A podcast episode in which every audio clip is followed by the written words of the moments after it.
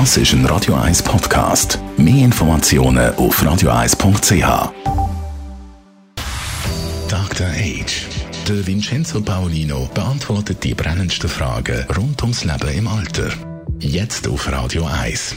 Vincenzo Paulino, wir reden über Demenz, das immer mal wieder da in der Sparte Dr. Age, weil es ein wichtiges Thema ist und weil einfach auch zu wenig darüber geredet wird. Da gibt es jetzt einen neuen Begriff, das heißt hinweisendes Verhalten. Was genau ist mit dem gemeint? Menschen mit Demenz verhalten sich bisweilen so, dass wir das nicht richtig einordnen können.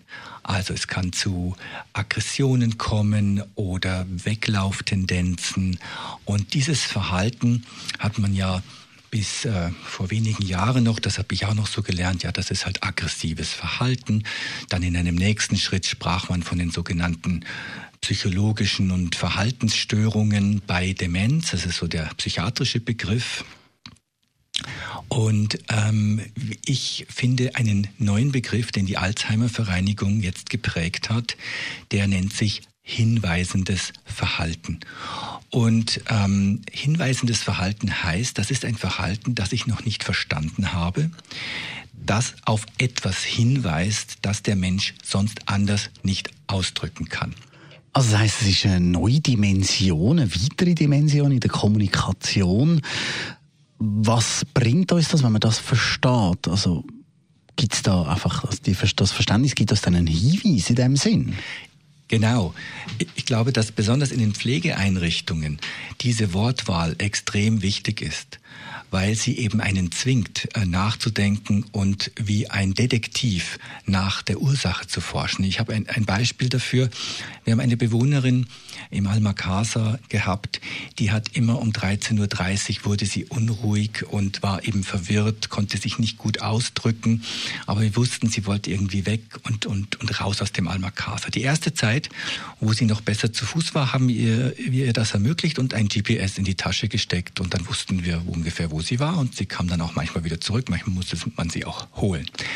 Als es ihr weniger gut ging, haben wir dann ähm, mit der Tochter gesprochen und gesagt, was ist denn das, was, was war denn das? Oder gibt es irgendwas in der Biografie? Und dann hat sie gesagt, ja, ihre Mutter ist immer früher von dem Wohnort, etwa 20 Kilometer von Zürich entfernt, ist sie um halb zwei, das war ihre, ihr Ritual, ist sie mit, dem, mit der S-Bahn in die Stadt gefahren nach Ligo Krömle, also auch Ligo Poste und so. Und das hat sie immer noch in sich gehabt, konnte uns aber das nicht sagen. Und durch diese Detektivarbeit haben wir dann äh, eigentlich ihr ermöglicht, dass sie auch mit uns dann noch konnte rausgehen, zum Volk nebendran gehen, etwas go Krömle. Und es ist tatsächlich so, das Verhalten hat sich normalisiert, sie war nicht angespannt, sie konnte eigentlich ein ganz gutes Leben bei uns führen mit dieser Demenz, weil wir sie letztendlich in ihrem Hinweis verstanden haben. Und das fand ich einen der größten, einen, einen wirklich sehr schönen Erfolg, den wir da hatten. Also das hinweisende Verhalten, das ist ein bisschen wie eine eigene Sprache, wo man äh, da noch halt muss herausfinden, was jetzt genau was heißt.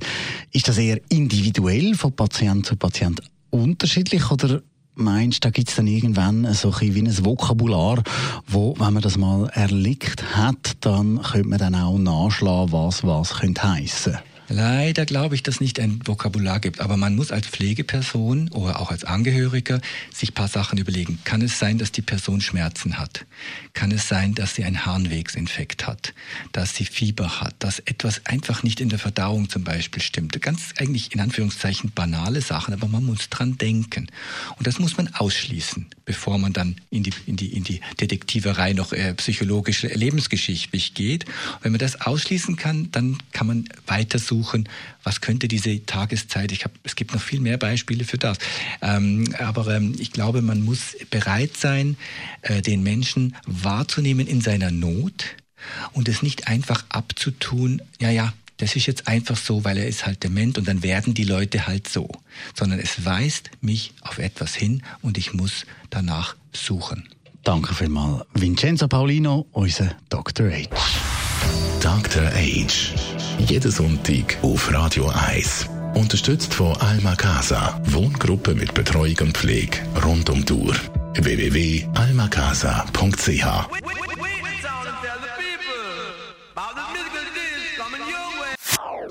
Das ist ein Radio 1 Podcast. Mehr Informationen auf radio1.ch.